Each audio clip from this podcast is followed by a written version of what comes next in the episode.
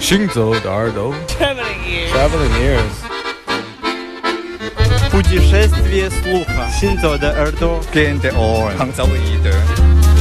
האוזניים הלכות יחד עם המוזיקה Les oreilles qui marchent à travers le monde. 行走的耳朵，行走的耳朵，行走的耳朵，你可以听见全世界。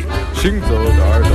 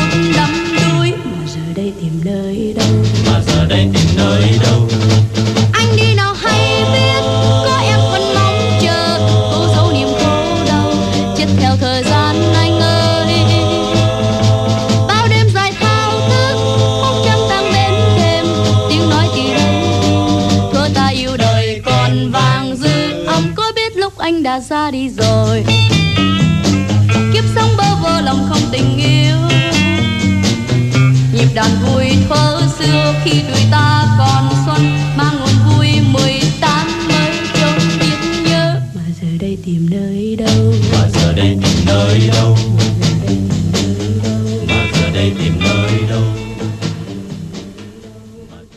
这一小时继续回来，正在直播的《行走的耳朵》，我是刘倩。我是阿飞。你嗯刚，刚听到了这一首，刘倩有没有觉得一下回到了十五年前的《行走的耳朵》那段时间？我们刚认识，我记得呃15年前很多的厂牌吧对，Soundway 啊，好多崇高频率啊，好多好多的世界音乐，对，大量的越南的流行音乐、冲浪音乐、灵魂乐，还有西贡摇滚、台 funk、嗯 Molan music，很多很多的，嗯，那个时候。每天都在世界音乐那个时候就是一个一个蜜月期吧，我想对这种新的挖掘出版的蜜月期。那么这个黑胶唱片是这两年出的，跟当年的西贡摇滚那个遥相呼应的另外一个挖掘的出版，就是越南的歌手冯唐嗯，冯唐。刚说法国杜甫，越南冯唐。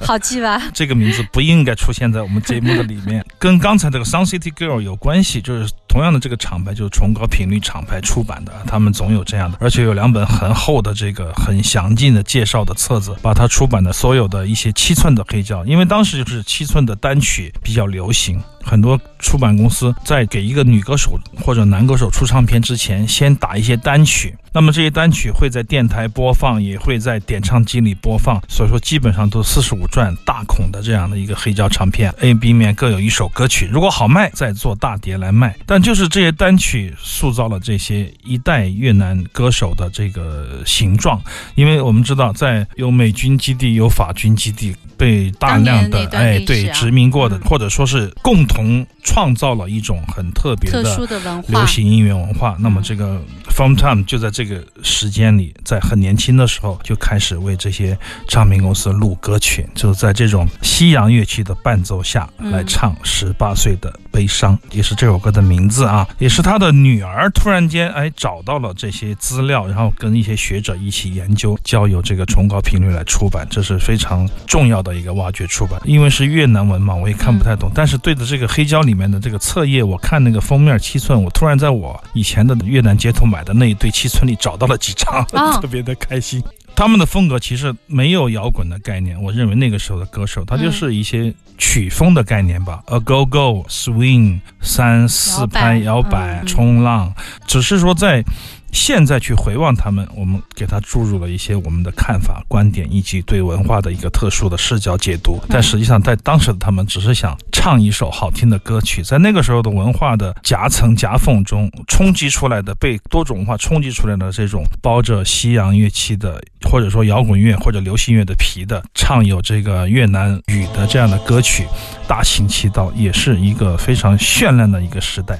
在这样的小国里，他却出了很多很多这样的唱片。当然，柬埔寨更加就更迷幻了啊，在这些东南亚的国家而。且柬埔寨都已经更本地化了，而且很长时间你找不到他们的唱片，已经被销毁了。所以说，嗯在这个时候，这种挖掘出版非常的重要。哎，世界上就偏偏有这么一些疯子在做这些事情。我希望很多年以后，我们也能被后人称为疯子，我觉得是最高的赞赏吧。刚才听到中间它的节奏一下子很混乱，哎，音也有点不准，其实是黑胶唱片四十五转，可能太久远，在翻刻的时候会出现一个转速不稳的问题。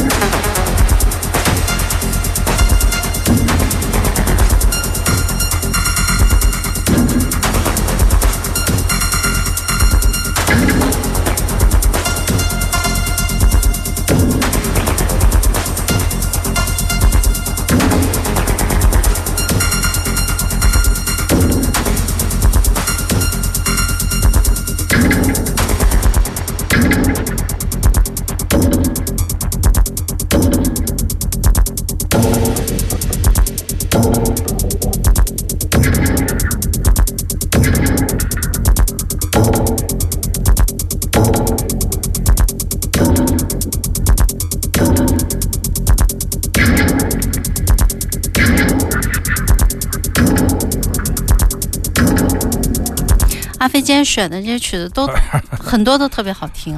我个人觉得有一些不同，比如说你一晚上都播这个 post punk 的话，你会在这个听感上会有一些不舒服。不就是如果一直放下去的话，你会觉得比较单调，因为它都在同样的差不多的频率上共振，器乐的空间也给的反差不是特别大。但现在这首，比如说刚才听的越南，我就想用这首现代的声音把我们拉回到这个二零二三，这是一个新的专辑，它的名字也叫做夜晚。实际上我也犹豫了很久，实际很适合我们第一首就开始播，因为如果我们在第一首播这首夜晚的话，就会给这个节目加上很多神秘的感觉。包括拉开了很多的一些空间，对对对对，让你让你来想象、思索、想象。但是这样的话，我们后面的摇滚乐就显得很聒噪、很吵闹。所以说，我们要在这个时候用它，就是让它把这个调性往回再拉一拉。我们也是有时尚的那种欲望的啊，企图的。你猜到了？你看看到了这个 一个主持人的这个特别的安排。这是阿童木阿东 TM 非常熟悉的 Rust Rotten，一个德国的一个当代的电子的厂牌，它是 Rust 和 Rotten 两个阿瓦。Noto 和他阿童木后面他们两个人分手了，但是还有意思的是，还各在对方的厂牌出唱片啊。Rust Rotten 分成了 Rust 什么和 Rotten 什么，反正是两个厂牌又掰开了，还出了大的文献，我记得很厚很厚的书、画册，还有加 CD。书店十年前嘛，可能进了三五套吧，后面最后一套卖了很久卖不掉，我自己买回去了。后面好像还升值了。这个阿童木的电子的特点就是它非常的现代，它给人一种。计算机声音的一种魔力的感觉，这是现代电子乐的可圈可点之处。这一方面，我觉得有一些声音是传统的模拟声音。之前在我们很懵懂的时候，一切声音都认识的不周全的时候，我们会觉得，哎，七十年代的声音，八十年代的声音，纯模拟时代多好听啊！但是有一天，我突然听了这个池田亮司，我记得是当年那张电脑做出来的音乐，我觉得哇！我说这是这个时代的声音啊，他的声音模拟的声音做不出来，这种感觉困扰我很久。就是怎么样从一个迷恋于黑胶唱片或者当年的那种听感的那种器乐真实感的人，会喜欢上现在用电脑做的声音吗？实际上是会的，我就会非常喜欢现在的声音。为什么呢？因为它是以前的做法是做不出来的声音。我觉得这一点上来说，对我非常的重要。如果是电脑的声音，让我觉得，哎，听出来是电脑声音，我会很开心。我不会觉得用电脑。但是重要的是，如果你用电脑去做模拟的声音，可能也会有所加持。啊，总之是现在的特色。这一点上，我觉得刘英给我很大的启发，教会我很多。以前我是一个非常非常崇尚所谓的喜欢这个模拟声音，七十年代、六十年代、八十年代，那个声音确实好。但是在我们自己出唱片的这个过程中，他的一些观念，他说他的一些对现在的理解，他告诉我，他说飞哥不能够一直躺在过去。因为现在的手段也非常的好，现在我们有很多很多的手段，过去是完全想象不到的，根本运用不到的。我们用这两者之间的结合，才能做好我们自己的唱片。我们的唱片会比以前的声音更有更多的低频，在低频这个问题上会解决很大的问题，在相位的问题上也会解决很大的问题。因为以前的手段非常的简单，只有 EQ 啊、压缩呀几种设备。现在他说数码时代无限的可能，我们把两者结合好，一定可以做出我们自己的声音。这一点上。我觉得也从某种程度上唤醒了我对声音的理解，也不断的打脸。我觉得我们都在打脸中前进，不断的哎，我又错了，我三年前怎么那样想呢？但是如何让自己能够处于一种打脸的状态，就是要听，要去接触。就像一个练琴的年轻人来说，他得要不断的去练习，就会不断的打脸，打脸就意味着进步。对于做节目的主持人来说，也是这样。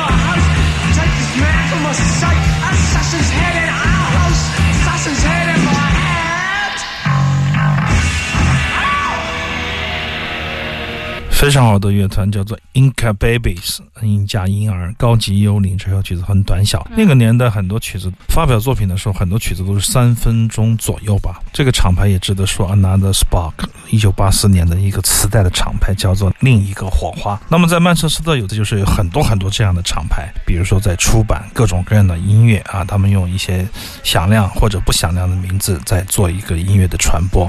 然后你订阅，有的厂牌是你订阅写信给他，他就把钱夹在那个信里，哦，他就给你寄磁带过来。早些年小时候也这样干过吧，就是它是一种契约，一种很有意思的契约，嗯就是他会为读者服务，然后你汇款。早年的为小众的读者服务的一种方式对嘛。这种厂牌就特别的独立，特别的有意思，就是说定期出一些杂志，包括很多年前我们做过一期哎磁带的杂志的一系列的节目哈，嗯我记得有好多期不同的那个磁带杂志，不同的国家。那嗯这方面，我觉得我们身边看过演出的人最厉害的，我觉得就是秋田昌美 Merzbow，他在八十年代很早的时候就加入了这个音乐交换的计划，世界各地的这种地下刊物，这个 Fanzam 都会出现他的名字。对于那个时候那种传播，我觉得是非常非常。重要的手段，音乐家自己搞定自己的渠道啊，自己搞定自己的传播。他所有的作品都跟这个传播的链条有关系。嗯，所有知道他的人、来看演出的人、关心他的人，都是从这种地下出版的杂志上、磁带上听到他的音乐的。所以说，这是特别有意思、特别有意思的现象，值得去出版。那么，我们一直想，比如说我们做明天音乐节吧，我们一直想找一些世界级的这种厂牌的磁带的藏家、研究学者来做讲座什么的，但是可惜目前还没有瞄准到某一个具体的人。但这方面的努力，我们一定会继续。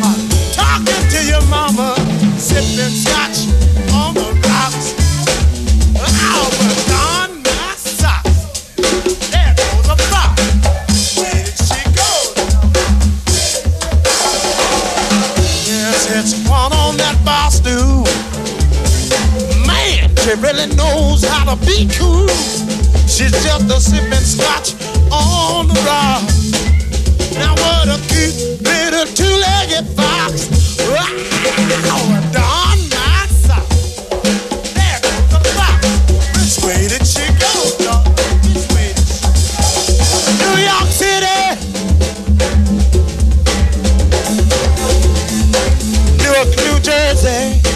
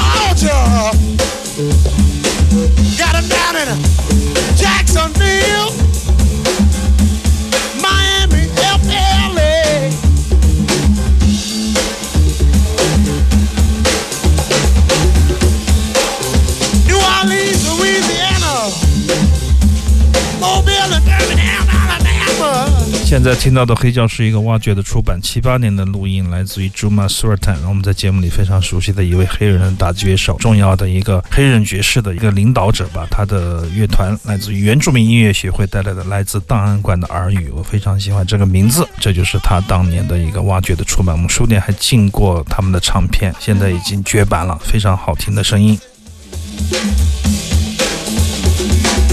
Don't forget Motown City.